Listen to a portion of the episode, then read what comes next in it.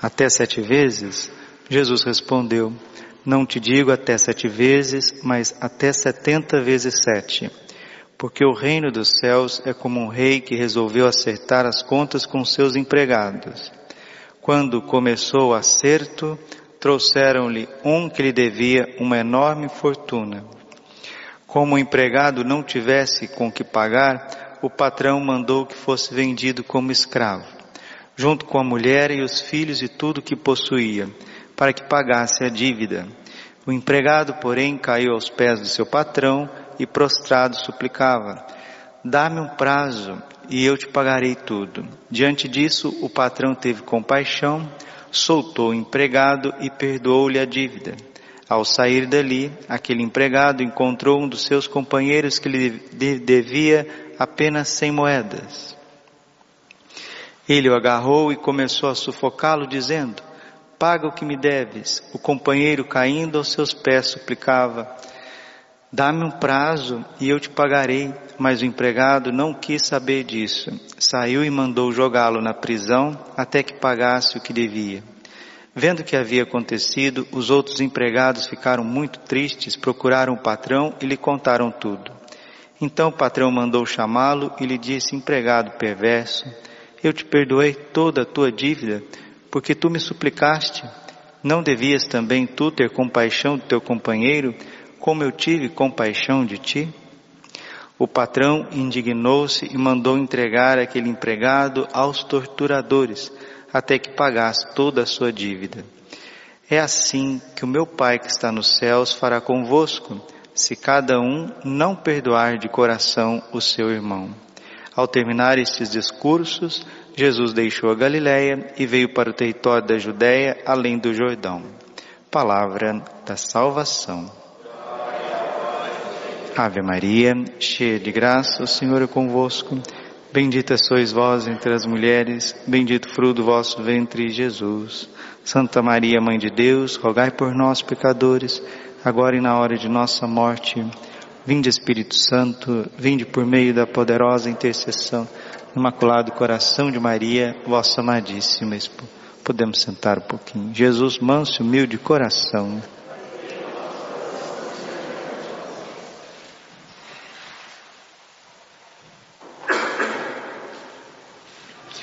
O ser humano, para esquecer o quanto que ele é devedor diante de Deus, é em um segundo. Nós somos devedores diante de Deus.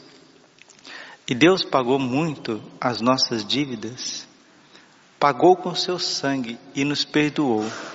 Agora, para que todos nós possamos viver perdoados, livres desse peso, dessas amarras, Jesus está dando uma condição todo aquele que pede perdão a Deus dos seus pecados, das suas dívidas, também deve perdoar. As dívidas que nós recebemos dos nossos irmãos, os pecados que as pessoas nos ofendem. E Jesus faz uma comparação. Nós, diante de Deus, somos, somos extremamente endividados, porque os nossos pecados não são pequenos nós diante de Deus somos assassinos, nós somos ladrões, ladrões da sua glória, assassinos do amor, matamos as pessoas dentro de nós. Não é exagero dizer que diante de Deus somos ladrões e assassinos. É Santo Afonso de Ligório que diz isso. Ladrões da glória de Deus, e assassinos do amor. Nós matamos o amor dentro de nós, nós sufocamos o amor dentro de nós. E Deus nos perdoa. Deus nos perdoa todas as vezes que reconhecemos os nossos pecados e pedimos perdão para Ele. Aí, quando acontece uma situação, pequena que seja, às vezes insignificante, nós não toleramos, nós não toleramos que as pessoas errem conosco mas esquecemos os nossos erros esquecemos as nossas dívidas. A maioria das pessoas são assim. O que dá o senso da realidade é o Espírito Santo. Se a pessoa tem o Espírito Santo, ela conhece as suas misérias, ela conhece o seu fundo de, de maldade e consegue olhar para o outro também como um ser, um coitadinho que precisa também da misericórdia de Deus. Agora, o homem natural, veja as relações humanas, veja as pessoas que não procuram meditar o Evangelho, as pessoas que não mergulham nas Sagradas Escrituras, que não para para meditar, o homem natural, ele é sempre vítima, sempre as pessoas estão fazendo coisas erradas com ele, ele é sempre vítima. E ele é um coitadinho, ele é um coitadinho. Todo mundo é errado, né? o mundo inteiro está errado. Eu sou a vítima. É justamente o contrário. Quem é o criminoso aí é você. Olha para a tua vida. Enquanto às vezes as pessoas estão ao teu redor, talvez tem muito menos do que você, né? Deixa o Espírito Santo nos iluminar para ver se a gente não vai chegar ao fundo da nossa miséria. Mas, Padre, graças a Deus eu, eu já reconheci as minhas misérias, Padre. Eu tenho pedido perdão para Deus no sacramento da confissão e com o dom de Deus também tenho perdoado, tenho perdoado. Isso não, não, não agrada o coração de Deus? Agrada o coração de Deus. Pedir perdão e dar o perdão isso agrada o coração de Deus. E quando isso acontece com sinceridade, Deus vai usando as pessoas. Usando as pessoas para serem instrumentos do seu amor, das suas obras. Hoje nós celebramos a memória de Santa Joana Francisca de Chantal.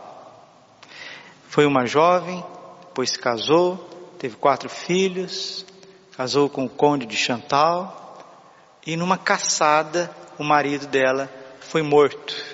Não sabe se foi acidentalmente ou se foi propósito, não sabe. Só sei que ela ficou viúva ainda relativamente jovem, com quatro filhos, e teve que perdoar. Mas não foi difícil, não foi fácil perdoar, não foi fácil, foi muito difícil, foi muito difícil. E quem ajudou a perdoar e dirigiu a sua alma foi nada menos que São Francisco de Sales, que se tornou seu pai espiritual, seu diretor espiritual e começou a discernir com ela que ela tinha uma alta vocação, a vocação de ser fundadora de uma congregação religiosa, as Visitandinas. É a congregação de Santa Margarida Maria Lacoque, que tem como carisma o amor, a reparação, a adoração ao Sagrado Coração de Jesus.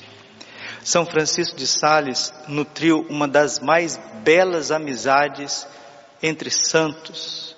São Francisco de Sales, um santo bispo, Santa Joana de Chantal, uma viúva piedosa que foi instrumento para ser fundadora de uma congregação, do qual ela também se tornou membro, né?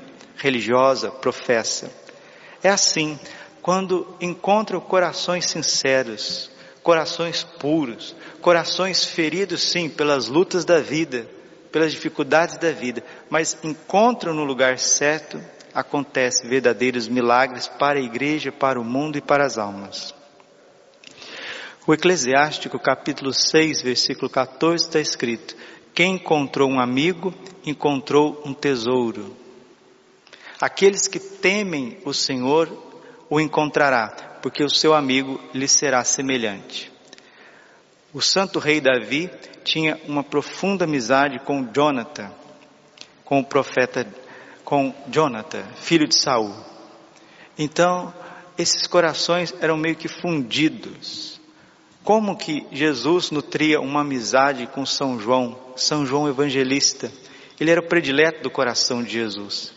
E vejam o que Davi pôde fazer por Israel porque era amparado por santas amizades.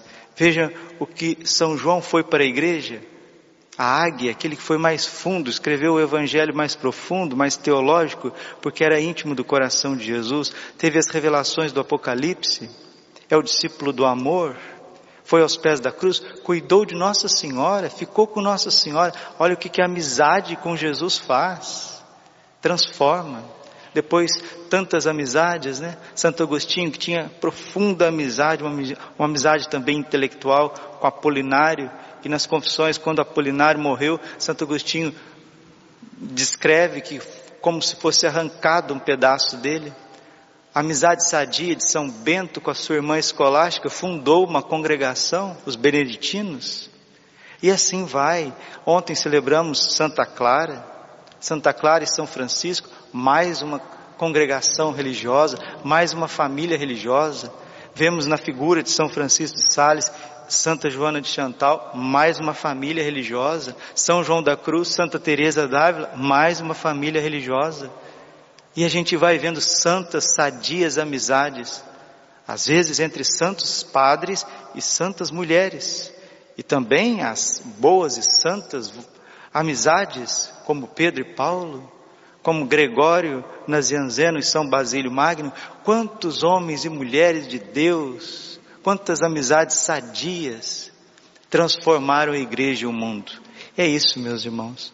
Se as pessoas colocam, como diz o Papa Bento XVI na encíclica Deus Caritas Est, onde ele fala dos três amores, né?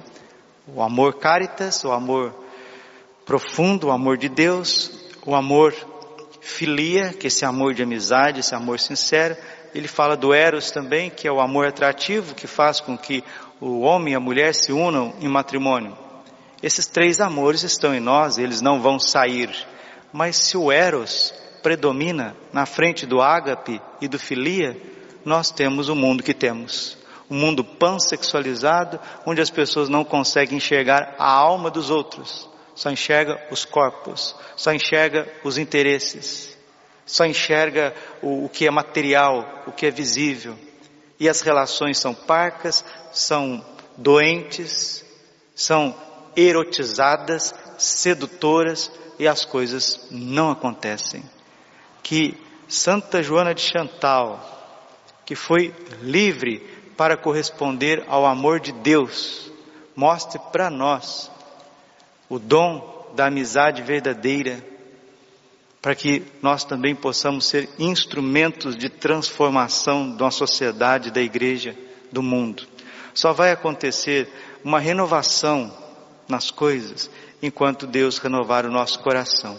Enquanto nós, infelizmente, por esta cultura pansexualizada, vivemos a partir do material, vivemos a partir apenas daquilo que é a aparência das pessoas, nós nunca vamos amar, nós, nós ficaremos paralisados, até os casais, até os casais não conseguirão achar o amor conjugal, porque está parado naquilo que é material, naquilo que é sensual, naquilo que é puramente a dimensão animal do ser humano. Precisamos suplementar isso daí. E o que que vai fazer? As sadias convivências, as sadias amizades. Que Deus nos dê essa graça com santa prudência, que Deus nos dê esse presente de homens novos, mulheres novas para um mundo novo Ninguém vai conseguir viver fugindo a vida inteira. Ou nós amamos aqueles que estão ao nosso redor, ou então nós seremos pessoas muito estranhas, esquisitas, mal amadas, recalcadas, ou então pervertidas, e não acontecerá o Evangelho.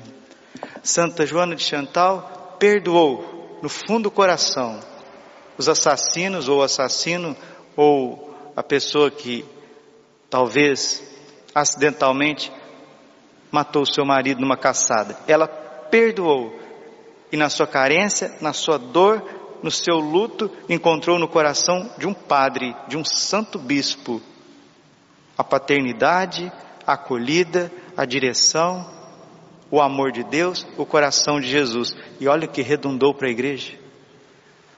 Mulheres, sejam santas sejam puras, sejam puras, e que os homens sejam paternos, possam promover as pessoas, não querer aproveitar da fragilidade das pessoas nos momentos que elas estão passando por problemas mais difíceis. Isso acontece em todos os âmbitos, todos os âmbitos, profissional, universitário, né?